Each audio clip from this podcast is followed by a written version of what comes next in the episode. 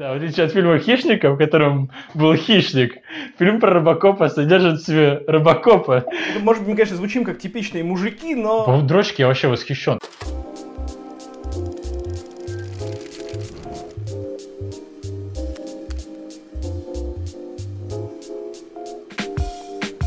Привет, это подкаст Кинач, меня зовут Джон, и я больше не голос Hype News на Канобу. А рядом со мной сидит Антон Зан. И мое главное достижение это то, что меня вчера пустили без очереди на кинофестиваль «Стрелка».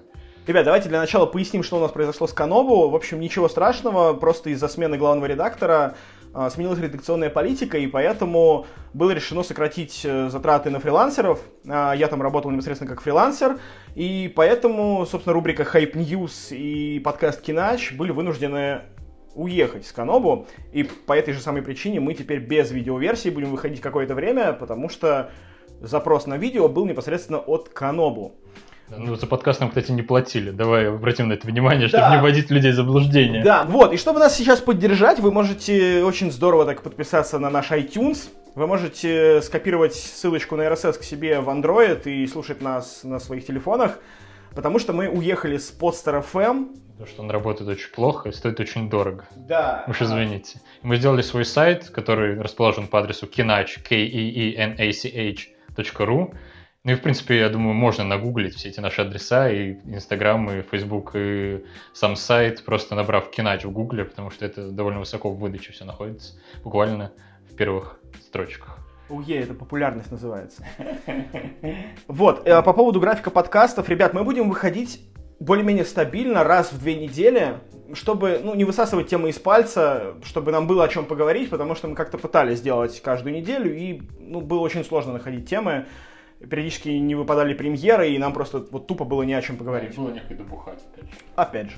Вот, и я хочу сказать огромное спасибо нашему слушателю Грише и его друзьям, которые пришли, откликнулись на наш призыв в Телеграме, и пришли вместе с нами на фильм «Пылающий» в кинотеатр «Пионер». В воскресенье, да. Это тот случай, когда ты пишешь в Телеграме, мол, «Эй, ребята, приходите в кино», а когда ребята реально приходят, ты очень сильно удивляешься. Да, мы были так немножко поражены этим фактом, и на самом деле просто не находили, что сказать, не понимали, как с вами ребята разговаривают. То есть мы не просто какие-то такие надменные сволочи, которые не хотят с вами общаться, мы просто, правда, мы были очень приятно поражены этим фактом.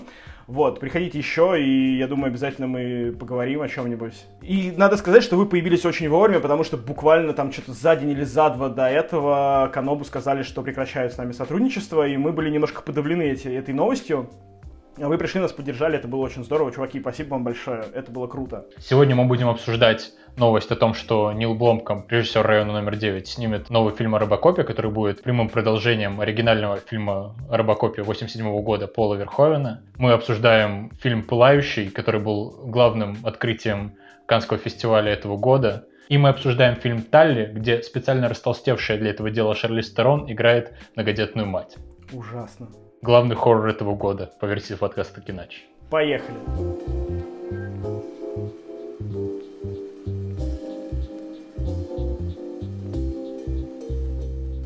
Мы начали открывать для себя азиатское кино. На этой неделе, когда мы записываем подкаст, мы сходили на фильм «Магазинные воришки», который получил... Гран-при Каннах в этом году. Это фильм про японскую бедную семью, которая ворует в магазинах, потому что им нечего есть. И мы прошлое воскресенье смотрели в «Пионере» фильм «Пылающий», который пусть никаких гран-при в Каннах не получил, но был чуть ли не самым высокооцененным публикой. Не чуть ли, а он был самым высокооцененным фильмом э, в Канне. А по версии критиков Screen International. Ну вот это вот это мутная, это канская вечная тема, что у них там вроде есть официальные награды, а еще вот эти критики дают, и вот эта гильдия дает, и вот этот журнал, и вот Вася, который нам скамейку одолжил, тоже там скажет, э, ну, даст награду лучшая баба по версии Васи. Но тем не менее, как бы это действительно это самая высокая оценка за всю историю Каннов, вот, и это о чем-то договорит.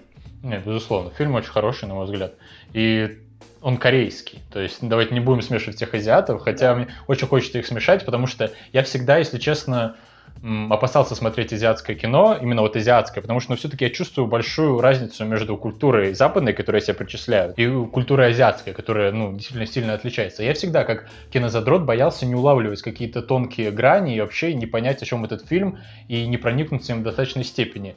И честно признаться, посмотрев э, «Пылающего», я ощутил вот эту фигню, которую я боялся. То есть, ну, как минимум, у меня там был супер расистский такой момент в стиле азиаты все на одно лицо, когда там ближе к концу показывают флешбэк, где герой занимается сексом с девушкой, и я сижу и не понимаю, это вот та девушка, с которой он встречается на протяжении всего фильма, или это какая-то другая? То есть это нам показывает флешбэк к той девушке, или это значит, что он нашел новую девушку? Я смотрю на нее и понимаю, блин, это может быть любая корейская девушка. Я не понимаю, кто это. И, ну, мне стало стыдно.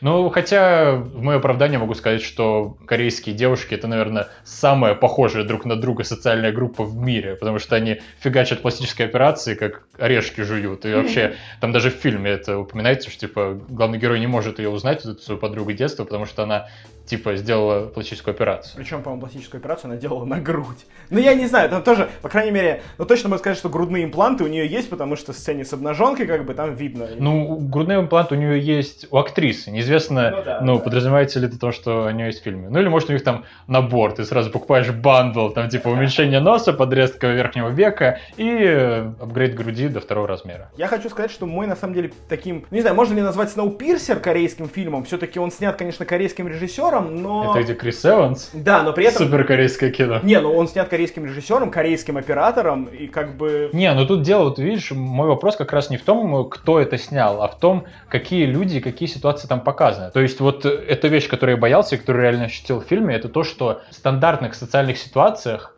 я не всегда понимал, что конкретно хочет сказать режиссер. То есть, когда ты смотришь какую-нибудь аритмию, ты улавливаешь мимолетное напряжение, какую-то самую слабую искру между двумя героями, которые проходят, и пусть они даже не делают ни одного движения лицом, ты все равно участвуешь, улавливаешь огромную гамму их эмоций, просто потому что ну, ты сам бывал в таких Все ситуациях, и вот эти, да, русские люди, как бы ты привык с такими взаимодействовать. А когда ты смотришь на этих корейцев, и они разговаривают, и я сижу, я как кинозадрот, который привык разбирать на самые мелкие части те или иные сцены в фильмах, не могу понять, это неловкий разговор или нет. Вот мне кажется, что он неловкий. То есть в России, где все такие ха смеются, шутят про мамку, этот разговор был бы супер неловкий. Но эти люди корейцы, может быть, у них так принято говорить. Или, может, для них этот разговор нормальный. Или, наоборот, для них этот э, разговор супер неловкий, даже больше, чем я предполагаю. Или там девушка вот это постоянно втирает какую-то дичь про то, что вот, там бедуины танцует, она вот тоже, это она несет какую-то тупопезную фигню, или как бы она нормальную тему загоняет. И, может быть, режиссер пытается сказать, что эти мужики сидят с ней просто потому, что у нее сиськи большие искусственные, а не потому, что она реально что-то интересное говорит. Или все-таки она что-то интересное говорит. И вот с этим было сложно. Но с другой стороны, ну, я понял, что в целом можно таких вещей не бояться, потому что даже несмотря на то, что ты можешь не улавливать какие-то культурные особенности, все-таки, если фильм хороший, то глобальные художественные темы, которые он поднимает, типа там молодость, непонимание и огорошенность жизнью, любовь, болезненную привязанность к другим людям. Вот эти общечеловеческие вещи сближают тебя с фильмом гораздо сильнее, чем любые культурные различия разделяют. Ну и, кстати, корейцев попроще было, например, понять, чем вот японцев, которых мы вчера смотрели, эти магазины варюшки. Не знаю, может, то ли потому, что это типа Mumblecore, то ли еще, но, в общем, там прям мне приходилось аж эмоционально всматриваться, чтобы понимать, что они это. Я думаю, в магазинах воришках дело в том, что фильм просто достаточно сложный сам по себе. То есть его не просто понять, даже если бы он был про русских бомжей, то тоже приходилось бы вслушиваться и понимать, о чем они говорят, и вовлекаться в эту тему. Ну да, пылающий более артовый такой. То есть а... режиссер, когда его... Я бы сказал, он не артовый, я бы сказал, что он более жанровый как раз-таки. То есть он менее исследует какую-то человеческую натуру. То есть, да, он делает это больше, чем любое жанровое кино, в принципе, но при этом он очень много внимания уделяет сюжету и вообще всему происходящему, и всем вот этим вот триллерным элементам. Но он более глобальные вещи поднимает. То есть, вот Пылающего можно очень легко переснять на Западе с американскими актерами. Да, да. А вот в магазинах воришек я не думаю. Но, по крайней мере, это не будет просто. Так или иначе, да. А, по поводу режиссера хочется сказать, что там очень интересная ситуация, особенно примеряя эту рубашку на Россию. А, режиссер Ли Чан Дон — это очень известный в сфере корейского кино режиссер, который мало того, что снял культовые фильмы, э, он еще и является бывшим министром культуры Южной Кореи. Да, кстати, недолго он пробыл, всего где-то год. И, честно признаться, он такой... Ну, то есть, это не то, что министр культуры Южной Кореи снимает крутое кино. Это просто одного из известных корейских киноделов э, сделали ненадолго министром культуры, потому что кто-то там в процессе предвыборной кампании пообещал, что если его выберут, то он сделает э, министром культуры не какого-нибудь политикана, а человека, который реально в культуре шарит. Но на поверхностном уровне, конечно, это забавно, когда в Корее быстро, бывший министр культуры снимает канское кино, которое высоко оценивается и двигает культуру вперед, а у нас, блин, Мединский, который это же самое русское кино хочет уничтожить. Ну и давай, собственно, про само кино. Э, стоит сказать, что это триллер, снятый по мотивам рассказа Харуки Мураками. Я бы сказал, что он вдохновлен рассказом. Это как вот based on и inspired. Ну, не совсем. Я не соглашусь с тобой, потому что все-таки главный какой-то твист, главный вот момент, вокруг которого вся эта история начинает вертеться, он взят непосредственно из рассказа. Вот. Но при этом, да, режиссер очень много всего допридумывал и сделал это очень круто, потому что рассказ, по сути, являлся буквально, ну, не знаю, страницы на 3-4 и рассказывал только завязку, и все. То есть именно завязку фильма. Вот. Ни вот третий акт фильма я пытаюсь так обходить, чтобы не спойлерить, ни третий акт фильма рассказ не раскрывал никак, ни первый акт фильма. То есть там только второй акт в нескольких абзацах. Все. Вот об этом рассказ Харуки Мураками. И у меня есть такое ощущение, что на самом деле имя Харуки Мураками взяли просто для, для какого-то хайпа. Типа, очень много людей пойдет смотреть это кино, потому что, о, это же Харуки Мураками, тот чувак, которого я читал на первом курсе. Ну, возможно, но, не знаю, мне хочется верить, что режиссер просто реально увидел какую-то глубину в этом рассказе и почувствовал реально ту мысль, которую Харуки пытался мне в этот рассказ вложить, и дальше ее просто развил. А я читал интервью с режиссером, он пишет, да, что у него на самом деле в работе там миллион сценариев, что все истории ему нравятся, все истории крутые и классные, но в какой-то момент ему попался в руки рассказ «Жечь сарай», вот, собственно, на котором основан этот фильм, и он такой, блин, это крутая идея, я, пожалуй, ее разовью, и, собственно, снял фильм и да, ничего себе так развил. Молодец, да, мужик. Собственно, как было в фильме Майкла Пирса «Бист», который мы обсуждали в одном из прошлых выпусков, вот в этом фильме очень много слоев, опять это такой слоеный пирог с различными темами, но только он развивается очень как-то вот плавно, перетекает из одной темы в другую, и получается, что когда ты только садишься в кресло и перед тобой начинают разворачиваться эти события, ты думаешь, что, ой, ну, наверное, это какая-то любовная история, что-то там, ну, не романтическая комедия, но такой мелодрама такая своего рода. Потом в какой-то момент во втором акте фильм превращается в драму про социальное расслоение между людьми, и, собственно, к третьему акту он превращается уже в то, чем он и является, что, по сути, это триллер, только тоже не такой привычный всем триллер,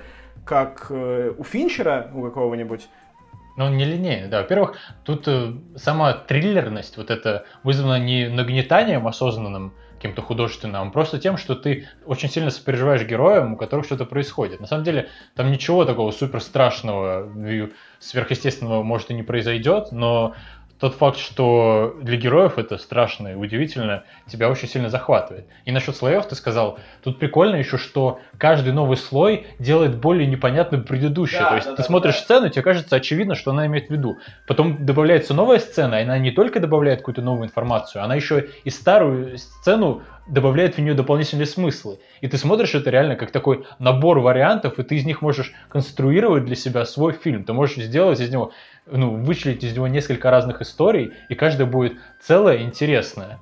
Здесь интересно то, что реально ты раскрываешь для себя предыдущие сцены заново, ты понимаешь, что а, так это вот поэтому вот так вот, то есть вот что он, оказывается, имел в виду, ну как-то так вот. Да, то есть ты не то, что не понимаешь какие-то моменты, наоборот, ты понимаешь их сразу многими способами, и вот это очень приятно, потому что часто голливудские фильмы, особенно если старые смотришь, какие-то простые, сконструированные, реально вот по этой геометрической драме, что вот первый акт, второй акт, третий акт, вот пошла э, драматическая перипетия к счастью, не к, к несчастью, вот это к несчастью, к счастью, и ты реально смотришь его как бы сверху, ты видишь вот эту схему, все, как его конструировали и для чего нужна каждая сцена. И зачастую, ну, это скучно. То есть, чтобы в таком фильме получить удовольствие, надо, чтобы он был именно как-то интересно подан, или герои были там какие-то совсем необычными, ну, типажами обладали.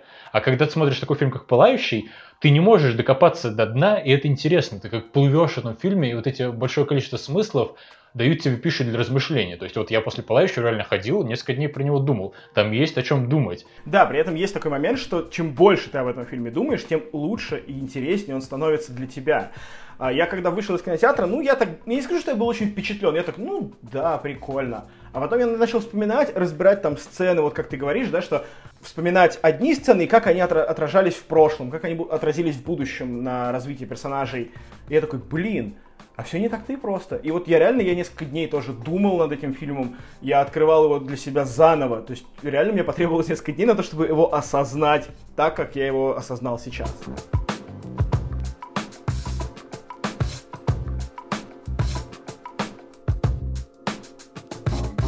Молодой парень Джон Су из бедной семьи, который успел в своей недолгой жизни отслужить в армии и закончить университет по профессии писатель, э, встречает э, свою подругу детства, и у них э, завязывается роман, после чего она быстро улетает в Африку в поездку, на которую она долго копила. Из поездки она возвращается с э, молодым, богатым корейцем, с которым, как выясняется, у нее уже происходит новый роман. И... Да, и вот тут начинается самое интересное, фильм закручивается, и дальше, чтобы не спойлерить, я думаю, рассказывать нет смысла. Да, будем пытаться не спойлерить, потому что, ну, хотелось бы, чтобы вы этот фильм посмотрели. Фильм, скорее всего, уже вышел из проката, когда вы это слушаете. Думаешь? Возможно. Хм. Но его всегда можно купить на торрентах. Что ты смеешься время? Я не могу, мне... Так и о чем этот фильм? Для меня это фильм о проблемах молодежи в первом мире. В странах, где экономическая ситуация достаточно хороша для того, чтобы даже бедные люди не занимались столбнями борьбой за свое существование и могли подумать о том, что же они хотят от жизни, у этих людей появляется большая проблема, собственно, с пониманием того, что они хотят в жизни. И вот герои здесь, э, Хэми и Джансу, они же супер бедные. Но при ну, этом... Не супер бедные. Нет, да, но они... чувака ферма своя, в Не, но они типа бедные, реально. Мне кажется, смысл того, что этот чувак живет на этой ферме, что эта ферма это просто shit-hole. То есть там очень-очень все плохо. Но при этом у них нет проблем с тем, чтобы поесть, чтобы выпить пивчика в кафешке. И вообще, ну как бы они не борется за свое выживание, но при этом... Да, она ездит вон в Африку там отдыхать. Да, она, она долго копила на эту поездку, и у нее какие-то большие долги по кредиткам, видимо, за ее пластической операции. Но при этом, ну, они не бедствуют, и у них все более-менее. При этом у них нет понимания того, чего они хотят от жизни. То есть э, они не делают какую-то карьеру, они не прыгнули из университета сразу в суровый мир акул капитализма и не карабкаются по карьерной корпоративной лестнице. И они не понимают, что делать дальше. И они, да, и тут появляется Бен, который э, богат, который ездит на Порше, у которого есть друзья, с которыми они ходят в рестораны и ведут там сорта такие прочувственные интеллектуальные разговоры. И они оба, наших бедных героя, видят в нем человека, который вроде как имеет в жизни смысл, в отличие от них. Но видят они это по-разному. Если Хэми видит в нем реально человека, у которого есть какая-то глубина, и пытается поделиться с ним своей глубиной, вот этим вот своим болезненным голодом большого типа. То есть это как она едет... Голод, да. да, как она угорает по бедуинам, которые придумали концепцию малого голода и большого, что типа малый голод это когда ты хочешь есть, а большой голод это ты хочешь понимать смысл жизни. И она поехала к этим бедуинам в Африку, чтобы понять эту концепцию получше, вернулась оттуда с Беном. Она, возможно, воспринимает вот этого Бена как подарок судьбы, как подарок вот этого э, большого голода, который этот большой голод может утолить. Да, а там же его и нашла, что как бы вот сразу вопрос и следом ответ на ее вопрос появляется. Да, а Джансу, мне кажется, просто видит в этом чуваке богатея, который ездит на Порше, и ему кажется, что вот это вот богатство, это то, что отделяет его от смысла жизни. То есть это вообще частая тема, мне кажется, многие люди считают, что если бы у них было много денег, у них все было бы классно. Мне кажется, я сам так считал в детстве, и это на самом деле супер обманчивая вещь, потому что на самом деле, если у тебя какие-то проблемы в душе, то ты должен фиксить эти проблемы в душе. Если ты купишь себе кокаин и проституток, проблемы в душе не исчезнут, а станет только хуже. Я могу тебе сказать только то, что я вот лично вот этого в фильме не увидел. Для меня, на самом деле, это вот больше фильм именно про зависть. Про дрочку и невидимые нет, мандарины. Нет, э, не про дрочку и невидимые мандарины, хотя и про это тоже. Но больше именно про зависть и про любовь. То есть, э, я не знаю, ты оказывался в ситуации любовного треугольника когда-нибудь, что там тебе и еще кому-то нравится одна и та же девушка, например, или что у нее складываются отношения с другим парнем, а ты в нее тоже влюблен, или что ты оказываешься центром любовного треугольника, что две девушки за тобой бегают. Ну, последним нет, к сожалению, но вообще да, конечно же. Кто из нас не. Но... Ну, я, например, нет. Окей, ну, короче, я действительно прочувствовал эту тему. То есть, как бы, я не ассоциировал себя с этим Беном, который ездит на Порше, потому что я до Порше даже никогда в жизни не дотрагивался. Я ассоциировал себя с Джансу, который действительно ошарашенно смотрит за тем, как легко и как бы даже нехотя Бен уводит у него вот эту девушку, с которой у него, казалось бы, завязались какие-то отношения. Но мне кажется, это не главная тема в фильме. Это, скорее всего... Но опять же, что такое главная тема? Вот Ну да. это продолжение нашего вопроса о том, что этот фильм многослойный и непонятно, о чем он конкретно. Он про все сразу. Сам режиссер даже в интервью говорил, что ну я вообще снимал фильм про наследственность. И ты такой типа, чё? Ну окей, Типа, ладно. что бедность порождает бедность. Не то, что бедность порождает бедность, а то, что... Ну, не знаю, как сказать об этом, не, не спойлернув. Но что, типа, вспыльчивый характер его отца, он передался и Джонсу. Вот мне не кажется, что он вспыльчивый. Как раз вот Ну, это- это- какой угодно, но только не вспыльчивый. Наоборот, он, сука, вспылит уже. Сидел я последние полчаса фильма и... Ну, согласен, да, но тем не менее, этот момент в фильме есть, на мой взгляд. Ну да ладно, давай дальше.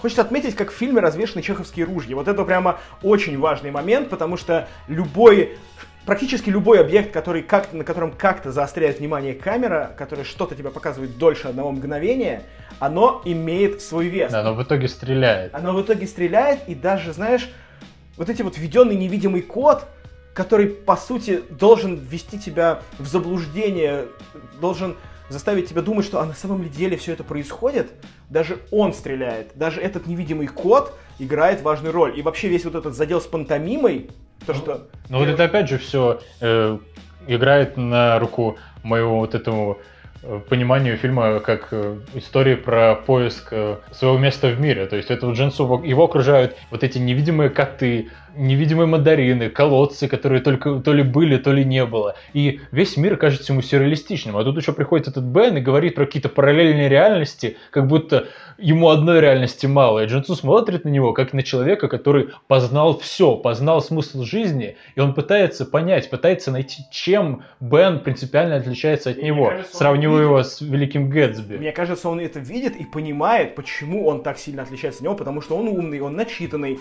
он может позволять себе думать о вот этих вот высоких материях, когда самому Джинсу нужно вычистить говно за теленком. Ну вот а проблема Джинсу же не в том, что ему Проблема некогда том, писать книгу, потому что он чистит говно. сказать. Ему не о чем сказать. То есть, Да. как бы это, ну, не вопрос отсутствия возможности, это вопрос отсутствия понимания. Ну да, да, да. А у Бена оно как бы есть, то есть он такой вот насыщенный, он наполнен чем-то. Ну вот непонятно чем. Да. И Джансу кажется, что это деньги, что дело в деньгах. Возможно. И ему кажется, что Хэми э, привлекают деньги. Он называет ее шлюхой, и мне кажется, это как в этом как раз манифестируется тот факт, что он кажется, что она просто продалась Бену за его красивенький Порш. Вот. При том, что Хэми как раз, мне кажется, продается Бена, потому что она видит в нем какую-то глубину, которую она не видит в партнере по несчастью Джонсу, который такой же бедный и огорошенный жизнью. По поводу Хэми тоже хочется поговорить, потому что на самом деле мне этот персонаж, я прям, ну, не знаю, я ощутил вот это пограничное чувство, которое рядом с любовью. То есть она настолько хорошо сыграна, она, знаешь, вот вообще в принципе в фильме присутствует такая обыденная красота какая-то, вот как это было в ритме, опять же. Что происходят абсолютно обычные вещи, то есть да, вот он чистит говно за теленком и поет. Ну, типа, я не знаю, когда я там ездил в какую-нибудь деревню и там косил траву, там я тоже начинал петь какие-то... Ну, типа того, да, я тоже пел какие-то дурацкие песни, я вот ассоциирую себя с ними, я понимаю, да, так бывает. Это, типа, ни о чем не говорящий, но очень важный для понимания персонажа момент. Вот, и при этом появляется вот эта химия, которая... Вообще она супер примитивная, на мой взгляд. примитивна, Как бы на нее запасть мог только такой Нет. лопоухий дурачок, как Джон. Нет, она безумно обаятельна именно с той точки зрения, что она вот такая простушка, наивняшка, Который пытается загадать какие-то сложные Ну, темы. блин, ну это обаятельно. Это, знаешь, это искренность какая-то, вот, которой не хватает многим людям, что она не корчит из себя кого-то, она такая, какая она есть. И она этого не стесняется. И, то есть, я занимаюсь пантомимой, чищу невидимые мандарины. Ну, типа, ты смотришь на такую дев- девку и говоришь, типа, Ну, это просто тема бедности, как бы. Девочке приходится есть невидимые мандарины, Я потому что не- нет лавы, она видимая, как бы. И кот у нее тоже невидимый, потому что видимый кот гадит, как бы стоит денег. гадит. Да, вот это очень такой экзистенциальный Вот, вопрос. кстати, по поводу дрочки. Вот ты знаешь, эм, По поводу дрочки я вообще восхищен. То есть вообще вот эта вот привязанность Джинсу к Хэми, как она показана, это совершенно восхитительно. То есть Да. вот эти вот моменты, когда о, они занимаются сексом, И вот это явно первый раз Джон Су, это настолько неловко и как-то ну, неуверенно, но при этом так естественно, что, да. не знаю, я супер поверил в это. Наверное, самая правдоподобная сцена секса. Секса. Да, ну и в целом, секс, даже когда пытаются показать не сильно порнушный глянцево, все равно получается как-то у ну, в ритме мы... что, нет? Ну, в ритме, ладно. Да. Типа, снял штаны, засунул и через полторы минуты кончил. Все как бы, все как в жизни, все.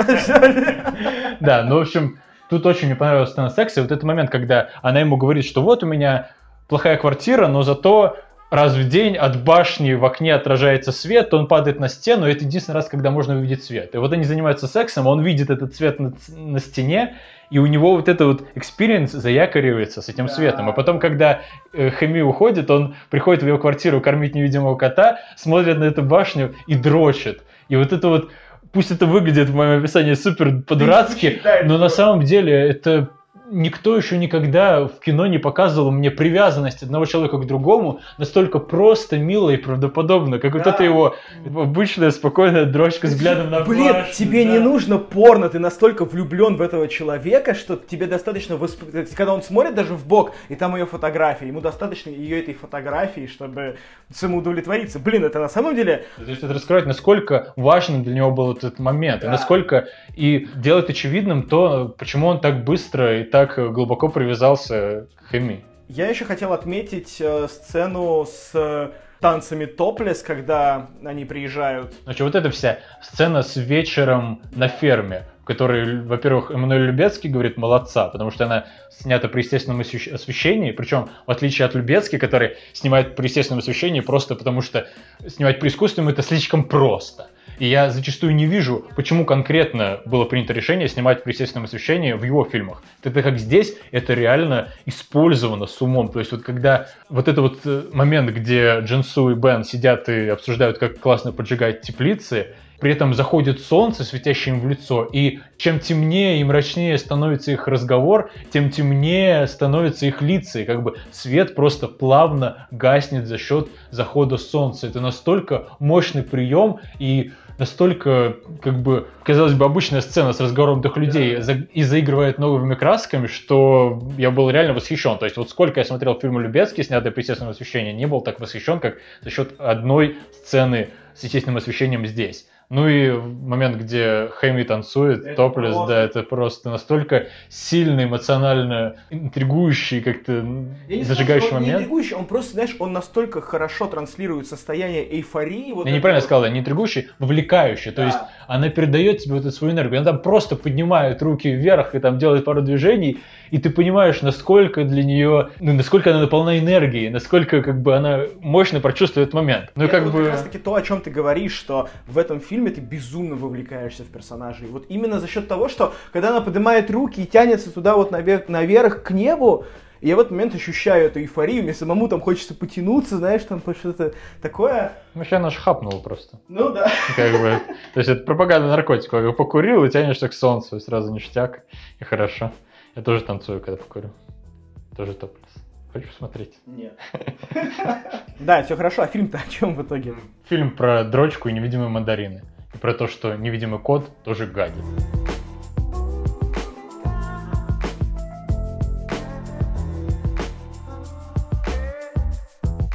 Талли.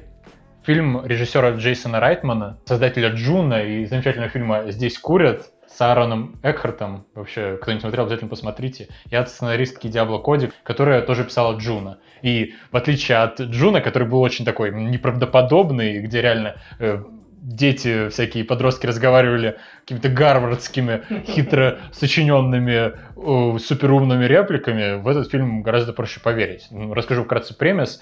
Э, работающая мать двоих детей, один из которых э, проявляет расстройство аутистического спектра, беременна третьим незапланированным ребенком и с трудом справляется со своими материнскими обязанностями, и ходит с огромными кругами под глазами, вообще у нее все плохо. И ее богатый брат предлагает в момент, когда она родит третьего ребенка, нанять ей ночную няню которая будет приходить ночью и заботиться о ребенке, когда он будет плакать, чтобы мать могла спокойно выспаться. Она от этой идеи отказывается, но после того, как у нее рождается ребенок, понимая, что она уже больше не может справиться со всей фигней, которая на нее навалилась, она все-таки решает позвонить этой няне. Няня приходит в ее дом, и ее жизнь вместе с приходом няни начинает меняться. Ну, мать играет Шерли Стерон, которая специально потолстела и стала отвратительной для этой роли. Ночную няню играет Маккинзи Дэвис. А еще хотел сказать, что мужа Шерли Стерон играет чувак по имени Рон Ливингстон, то есть Рон Живущий Камень э, для наших неанглоязычных слушателей.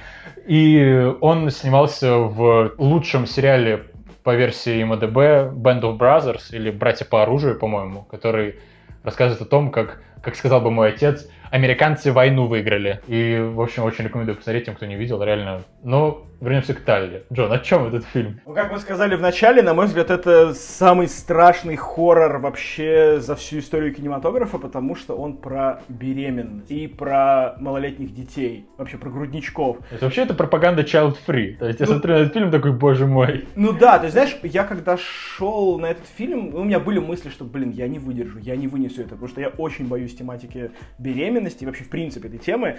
И у меня есть такое не очень здоровое, наверное, убеждение, что, в принципе, беременность — это очень жутко и дико. То есть, да, да я... реально, если бы моя была перспектива когда-то рожать, мне кажется, я бы выпилился, потому что меня тоже это очень сильно пугает. Да, это, может быть, мы, конечно, звучим как типичные мужики, но, но мы типичные мужики и есть. Ну, и, кстати, вроде пишут, что 87% аудитории этого фильма старше 25 лет. То есть как раз он не апеллирует ко всем молодежи, потому что молодежи эта вся фигня адски пугает.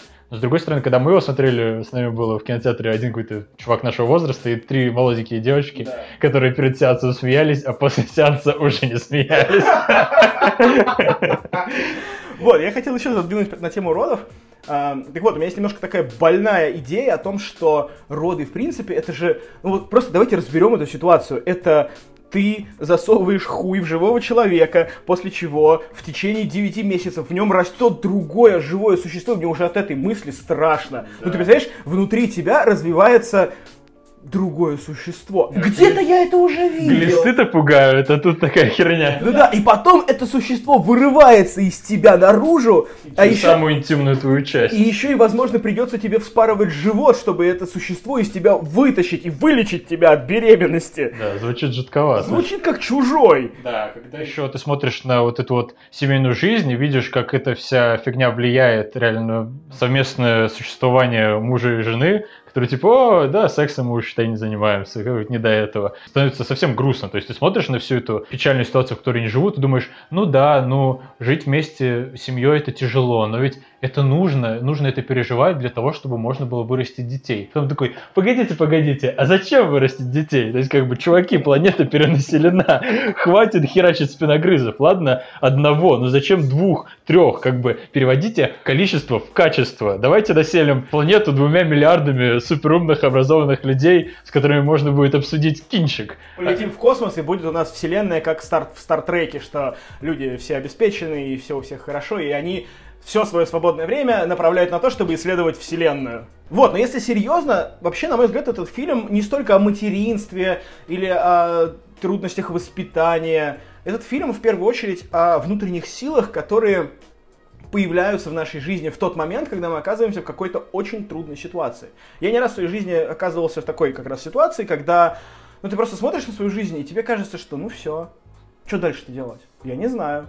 Вот, и тут вдруг в тебе просыпается какой-то внутренний мотиватор, который просто собирает тебя в кучу и говорит, так, чувак, соберись, ты все сможешь, ты все преодолеешь. И да, ты перестаешь спать ночами, ты начинаешь херачить по 24 часа в сутки, ты не спишь, ты идешь к своей мечте какой-то, или ты просто пытаешься встать снова на ноги, у тебя это получается, и потом этот внутренний мотиватор от тебя уходит, такой говорит тебе пока, ты ложишься на диван, начинаешь жрать чипсы, снова скатываешься в говно, и опять все повторяется по новой. Вот я считаю, что фильм в первую очередь об этом. То есть как раз вот эта ночная няня Талли, она символизирует собой вот эти внутренние силы. Кстати, для меня этот фильм тоже хоррор, потому что вот эта ночная няня, ее играет Маккинзи Дэвис, и момент, когда Маккинзи Дэвис входит в твой дом, тебе в нормальном понимании моем хочется бежать, потому что, ну, блин, она какая-то жуткая. То есть реально вот у меня есть проблема с Маккинзи Дэвис. Я смотрю на ее лицо, и у меня включается эффект зловещей долины, вот эта ситуация. Мне кажется, что это какой-то злобный андроид, который пришел меня убить, и в ее лице что-то вот этот момент выдает. То есть, когда она в «Бегущем по лезвию ножа» играет Это... Не говори бегущим по лезвию ножа, сука! Это хуйня, придуманная советскими переводчиками. В смысле, а это реально так называется?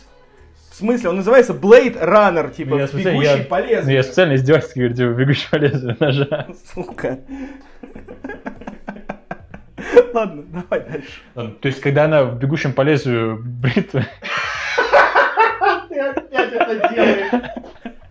Так бегущим, в бегущем по лезвию чего она делает и что? Вот, когда она в Blade Runner играет секс-андроида из подворотни, и когда я смотрю на нее вот, вот как на секс-андроида из подворотни, мне она кажется вполне ор- ор- органичной. Но когда вот эти вот андроиды из подворотни выходят, начинают ездить в наших автобусах, заигрывать с нашими женщинами, входят в наши дома, это совершенно недопустимо. И вот, не знаю, для меня самый страшный момент в фильме был, когда приоткрывается входная дверь в дом, и Маккензи Дэвис засовывает туда свою голову. Это просто вот как момент с чужим, где такой, «Ай, беги, беги, больше ничего в твоей жизни не будет хорошо. Ну ладно, это мои какие-то проблемы. Не знаю, я люблю Маккензи Дэвис, она очень симпатичная, особенно она мне очень понравилась в одной из серий третьего, по-моему, сезона Черного зеркала. Она вот в этих очках такая, типа, неопытная бабуля виртуальной реальности. Ой, я только что заспойлерил эту серию. Вот.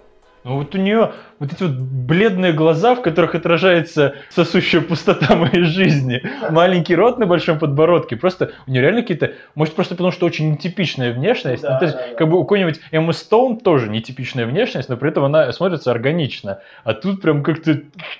Не знаю, может, просто... Может, я просто свои личные вкусы выдаю. Ну, да, ну конечно, это твои личные вкусы, и она тебе просто как женщина не нравится. Нет, Вот. просто стрёмно.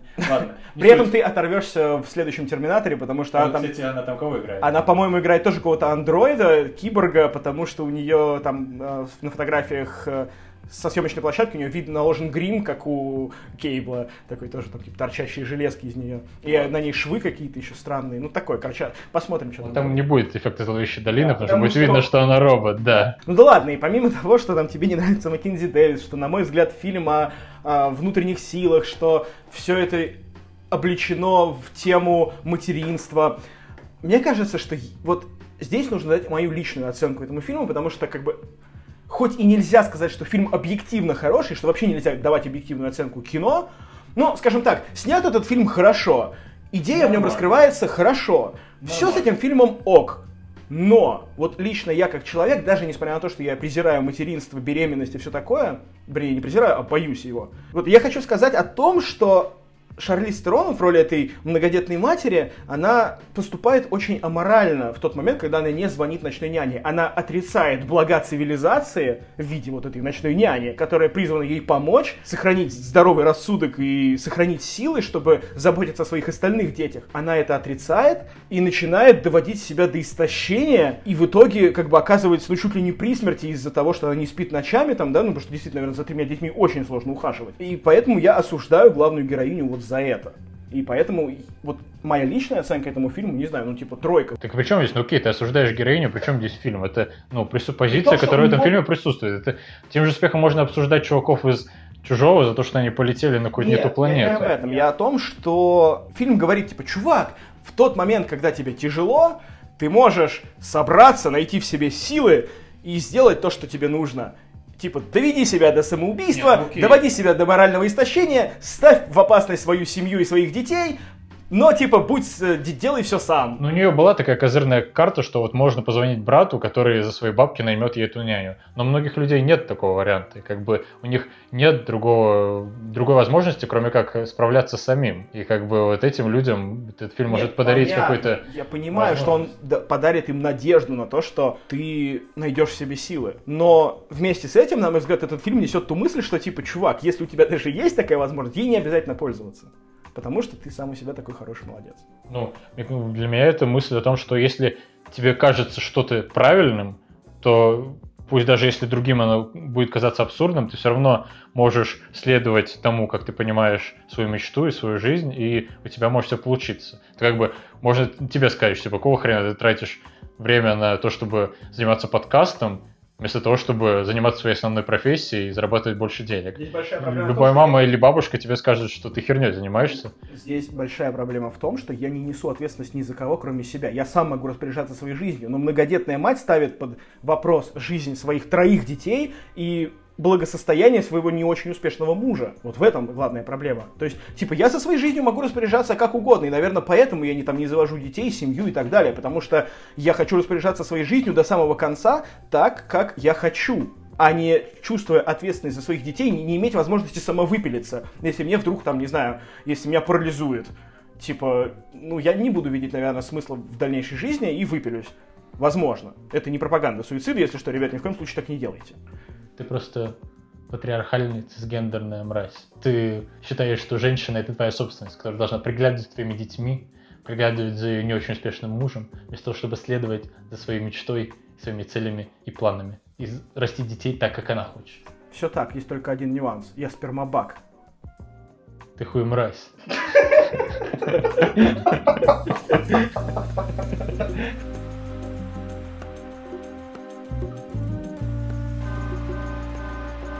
Так а ты-то что можешь сказать насчет этого Ну, фильма? он норм. То есть вот, я согласен с тобой, то, что он нормально снят. Он это нормальный сюжет. Его интересно смотреть, но такой, ну, довольно средненький, прокатной фильм. И чем он меня зацепил, и чем он мне глубоко понравился, тем, что он поднимает какие-то важные с точки зрения общества вопросы. То есть, во-первых, он занимается такой деконструкцией одного из вели- двух великих гендерных мифов. То есть вот на протяжении тысячелетий у нас существовал специальный миф для мальчиков и специальный миф для девочек. Для мальчиков это был миф о том, что на войне здорово, что ты пойдешь на войну, что-то там по-быстренькому происходит, а потом ты вернешься обратно, грудь в медалях и орденах, на тебе китель, телочки тебя хотят. О том, что там на войне можно пораниться, ну, как бы, это узнать не обязательно. И на протяжении всей человеческой истории люди, которые пытались этот миф, ну, деконструировать, натыкались на адское непонимание своих современников. Там какой-нибудь Василий Верещагин, который в конце 19 века писал свои картины балканского цикла, где показывал настоящую боль, кровь войны и трупы на первом плане, ну, на него его современники смотрели так искоса и говорили, ты чё, сука, Россию не любишь? Ты что, хочешь разрушить нашу тонко отстроенную систему по производству нового пушечного мяса в топку колониальных войн? Ах ты мразь!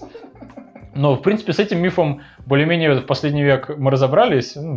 Ну, Всего-то пара мировых войн для этого понадобилось. И вряд ли кто-то сейчас считает, что на войне особенно это круто. Но вот второй миф для девочек деконструируется с гораздо большим трудом. Это миф о том, что они жили долго и счастливо. Все, что нужно девочке, это найти жениха и выйти за него замуж. А дальше все будет прекрасно. Дальше ее жизнь превратится в сплошной героиновый приход, ни о чем не надо будет думать, и все ее мечты исполнятся, и дальше все будет хорошо. И как бы Талли показывает нам то, что вообще-то, возможно, все будет настолько счастливо, что ты не захочешь, чтобы оно было особенно долго.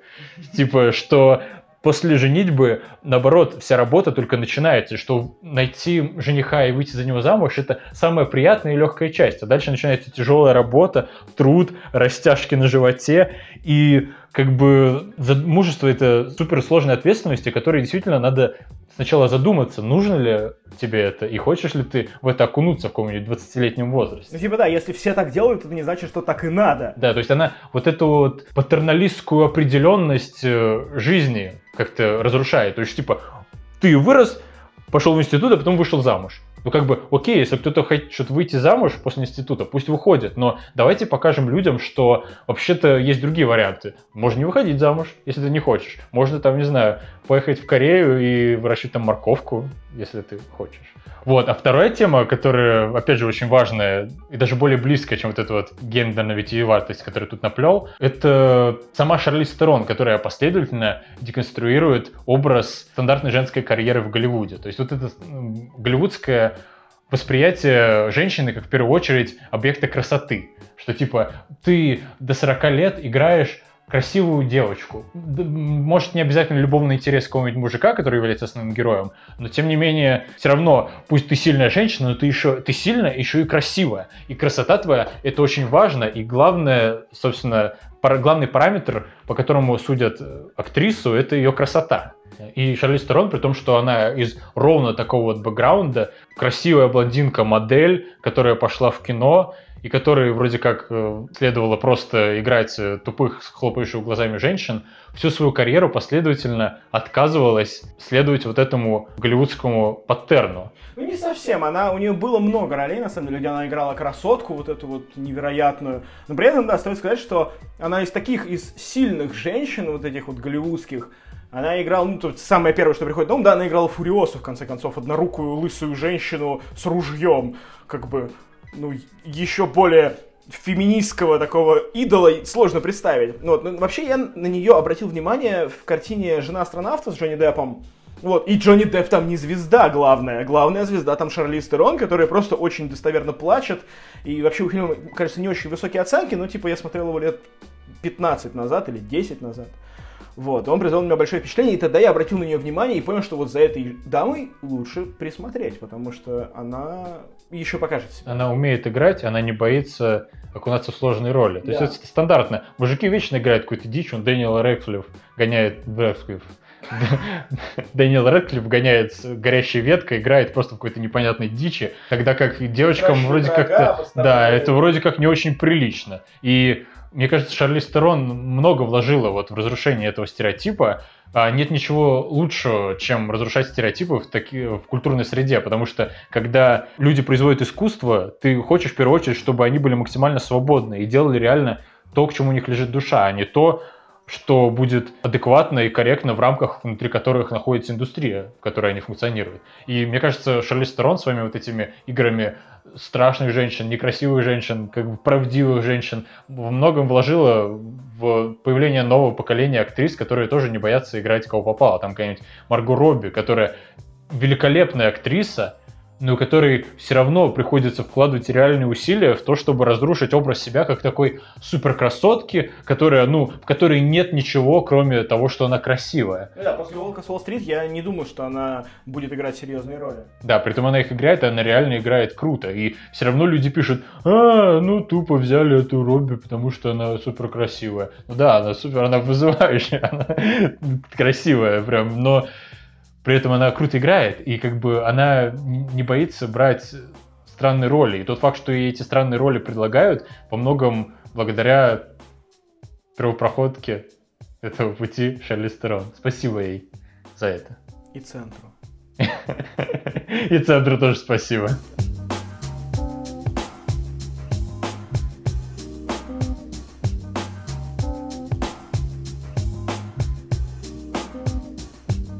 Ладно, под конец тема, ради которой все наверняка здесь и собрались, это то, что Нил Бломкомп назначен режиссером нового фильма про Робокопа. Да, и любой фанат Робокопа при фразе «Э, «новый фильм про Робокопа» я думаю, вздрагивает и начинает опасливо озираться, да, потому что... Фильм 2014 года, да, который был просто... Да, в принципе, на протяжении 30 лет каждый новый фильм про Робокопа это просто один другого лучше. Реально, единственный фильм про Робокопа, который не был новым фильмом про Робокопа, это это, по совместительству...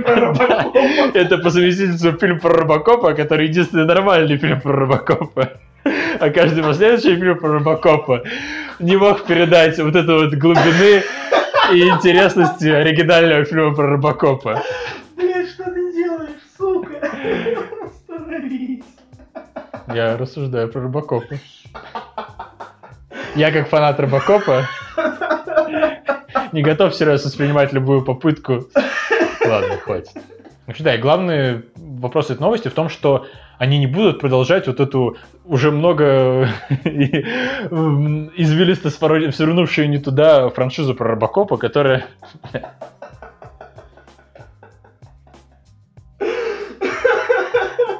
слишком буквально понял фразу про то, что надо больше шуток.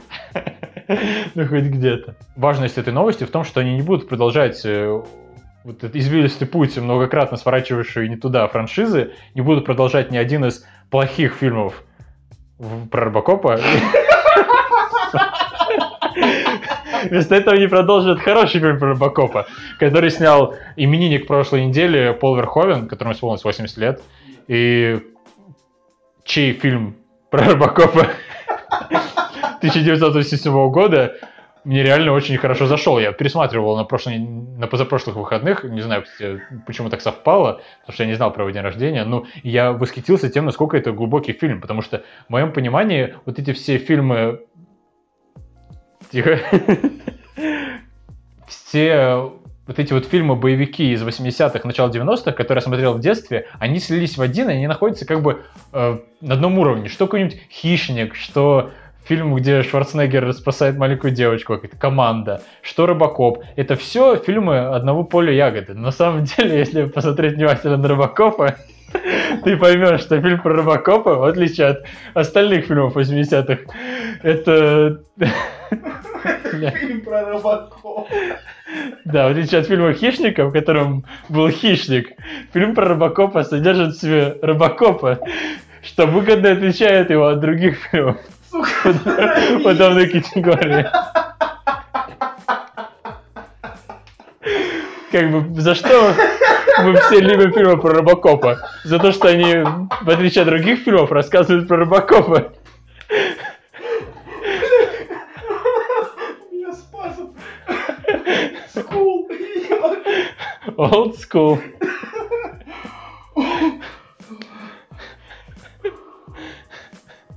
Давай придумаем псевдоним. Если так выстегивается слово Рыбаков, давай будем без него говорить, не знаю. Кибермусор.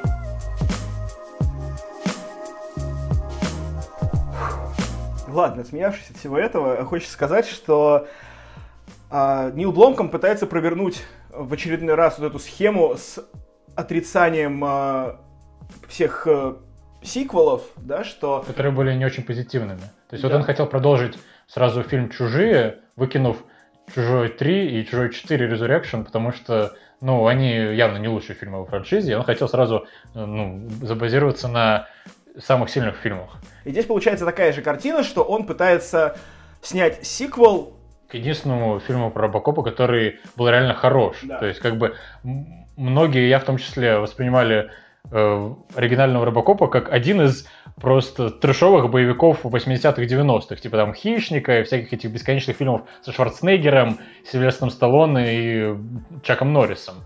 Э, да не убьет он меня за эти слова. Но при этом я недавно вот пересмотрел оригинального Робокопа Верховена, и это реально глубокий, интересный фильм. В нем и сатира, и реально глубокое переживание за вот этого вот персонажа. То есть, как бы, то есть реально ты чувствуешь вот всю трагедию вот этого мента, которого превратили в робота, и как он от этого офигевает. И это действительно глубокий, интересный фильм. И кто не смотрел или, может, смотрел в раннем детстве, пересмотрите, офигейте от того, насколько он более сложный, чем вы могли себе вообразить. Но при этом стоит отметить, что как бы во всех э, пресс-релизах на эту тему пишут, что главное преимущество этого фильма то, что к работе над сценарием вернутся Неймайер и Майнер. Это два чувака, которые, собственно, написали оригинальный фильм.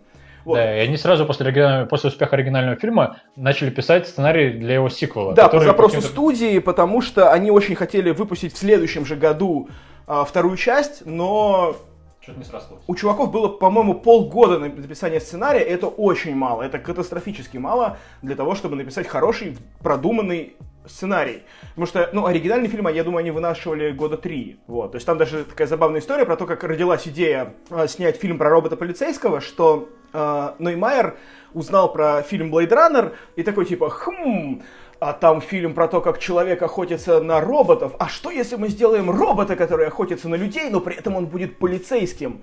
Вот. Да, и, собственно, он познакомился с Майнером, и вместе они поняли, что хотят написать примерно одно и то же, объединились и написали сценарий Робо Копа. И, значит, в этих вот сжатых рамках шести месяцев они набросали какую-то, на самом деле, чушь, то есть я не очень сейчас спокоен за будущее франшизы, на самом деле. Да, реально, вот мы читали сценарий перед выпуском, это реально какая-то дичь. Да, там что-то про далекое будущее спустя 25 лет, что Робокопа убивают из артиллерийской пушки, его разрывает на части, и вот спустя кучу времени его находят какие-то ученые, которые сделали другого робота, и он захватил корпорацию. Да, как, как будто они пытались туда долить немножко киберпанка из банки, а у нее крышка оторвалась, и такие... Да, и там на самом деле реально какая-то дичь творится. Я очень надеюсь, что ребята выправят сценарий. Потому что, ну, если честно, это выглядит очень плохо. Я не знаю, вот это будет именно сиквел, а ты не хотел бы, чтобы сделали ремейк? Я не хотел бы ремейка, потому что оригинальная история, мне кажется, рассказала все, что нужно, и теперь нужно просто продолжать и делать что-то еще и новое. Ну да, ну просто странно продолжать фильм 30-летней давности про чувака, который во многом, ну, завязан на возможностях э, практикал эффектов и CGI. Так вот, как раз таки в этом и фишка, что даже в том вот плохом оригинальном сценарии действие разворачивается спустя 30 лет. И мы можем увидеть забавный контраст между тем, как будущее себя представляли, недалекое будущее себя представляли 30 лет назад, и как мы его представляем себе сейчас, и как этот робот, созданный 30 лет назад, пытается ужиться в этом современном обществе. Это, мне кажется, дает какой-то новый уровень глубины, и там есть куда копать. Ну, если они не будут действительно дословно экранизировать то, что уже написано, потому что, ну, там про ну, вряд ли, да. Вопрос в том, справится ли с этим Бломком. Даже не столько Бломком, тут стоит э, понадеяться на то, что справится с этим сценарист, который будет это переписывать, потому что Ноймайер и Майнер, они значатся продюсерами. Вот. А пишет сценарий, я, к сожалению, забыл, как э, зовут э, сценариста, он сейчас пишет э, нового Терминатора, или уже написал. Вот. Так что, если Терминатор выйдет раньше Робокопа, то можно будет посмотреть и хотя бы делать уже какие-то догадки.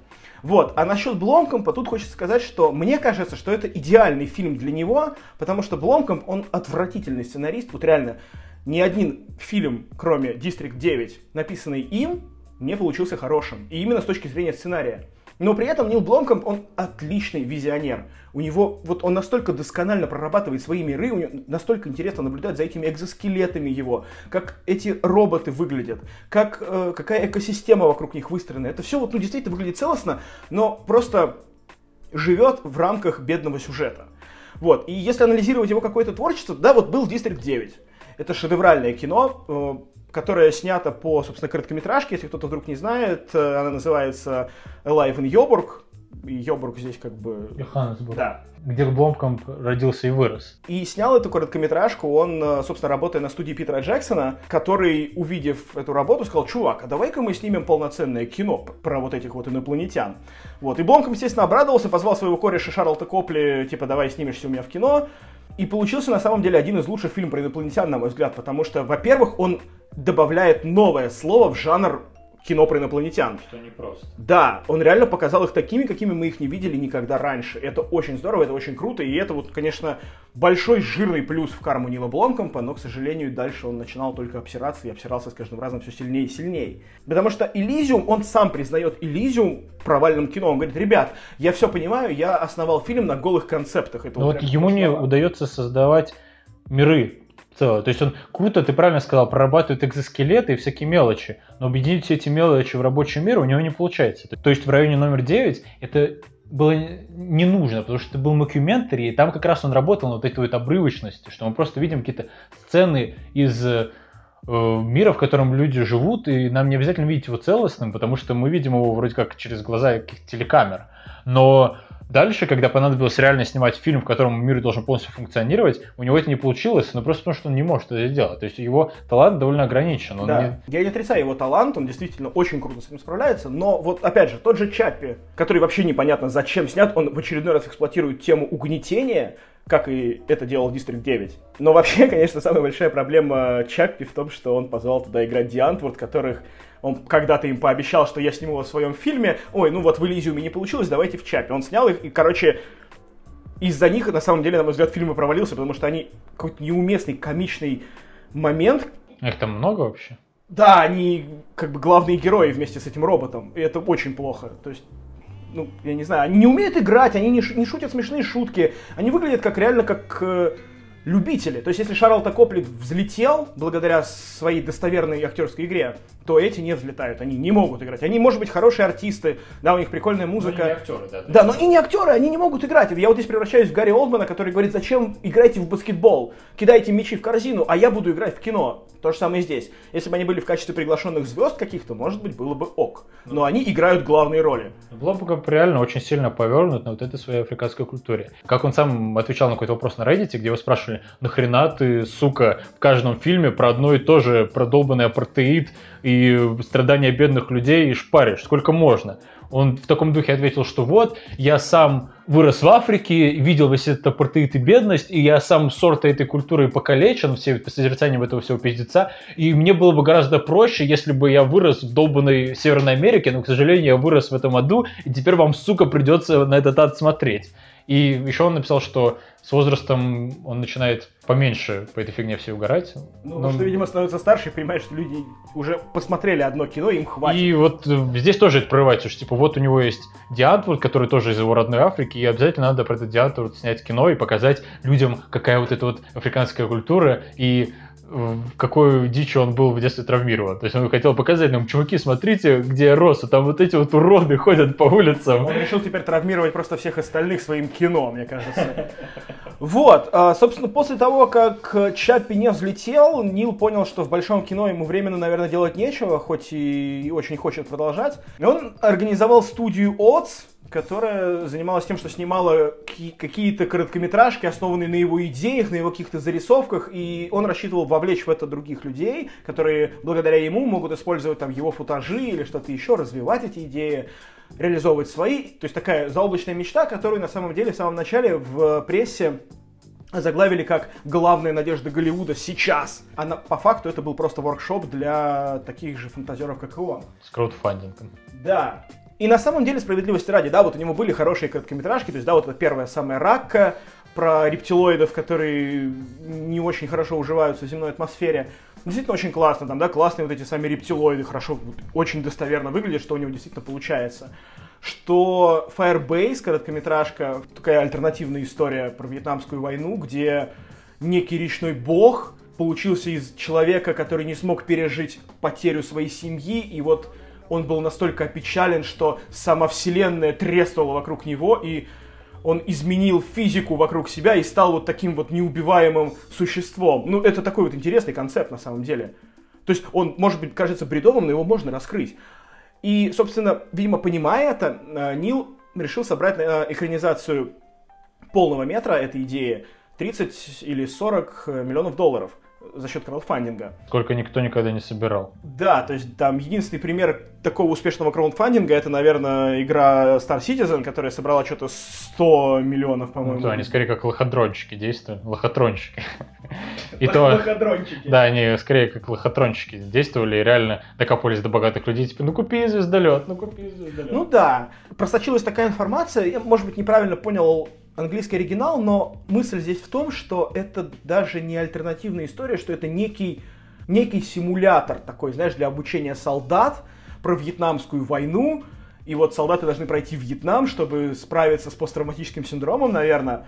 И вот там появляется вот этот вот речной бог, который на самом деле вирус этой программы, и это не вселенная треснула вокруг него, а сам вот этот вот код этой программы. Ну, короче, такой source код, только вот от Нила Бломкомпа. Ну, вообще жалко, конечно, что ему теперь не дают денег студии, потому что вполне вероятно, что он понял, что он делал какую-то фигню и готов сейчас сделать что-то интересное, но ему уже не дают на это денег, потому что боятся, что он какой-то фигни наснимает, а может быть он бы снял что-то нормальное. Потому что, в принципе, да, Элизиум был не очень хороший, корявенький, но, в принципе, это сносный фильм, его можно смотреть.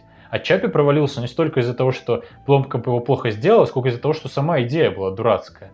И, возможно, теперь у него идеи, вот, ну, вот эти идеи всяких из выглядят более адекватными, и я уверен, что у него чего-нибудь нормальное бы получилось. Но проблема в том, что ему просто не дают на это бабок. И если он реабилитирует себя робокопом, возможно, ему дадут денег, в принципе, я бы с интересом посмотрел всякие проекты, потому что какой-нибудь Элизиум я посмотрел с интересом, пусть он не очень хороший фильм, но как бы он интересный. Вот эти все странные, витиеватые концепты про вот этого речного бога и все такое, мне было бы интересно на них посмотреть, даже если бы они за небольшие бабки были как, сняты. Как, знаешь, как э, какой-то как яркость на Netflix, которая выходила. То есть, как бы кажется, бредовая история про фэнтези с ментами в современном мире. Да, которая получилась плохо, но я посмотрел ее, и я не жалею да, потраченного времени. Кино, как вот эксперимент, да, да это да. было интересно его увидеть и посмотреть, как у людей получилось. И вообще, на мой взгляд, Бломкопу просто нужно перестать воспринимать себя как визионера, который готов тащить на себе весь продакшн собственного фильма, потому что, ну, явно он не настолько гений, как какой-нибудь Нолан или Дэнни Вильнев. Ну, и ему нужно спокойно поработать на фильме, где он будет просто режиссером. Да. А там будет еще оператор, который знает свое дело, сценарист, который знает свое дело, продюсер, который знает свое дело. И Бломкоп спокойно сделает свою часть работы, давая другим людям делать свою часть работы. И, возможно, после этого в него снова поверят студии и дадут ему денег на то, что ему делал опять что-то свое.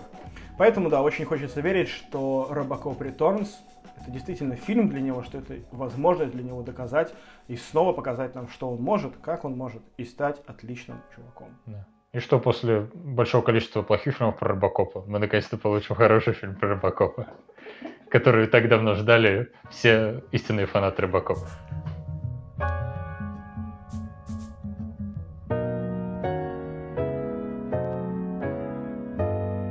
Ребят, подкаст подходит к концу, поэтому самое время напомнить вам, что на нас можно подписаться в iTunes.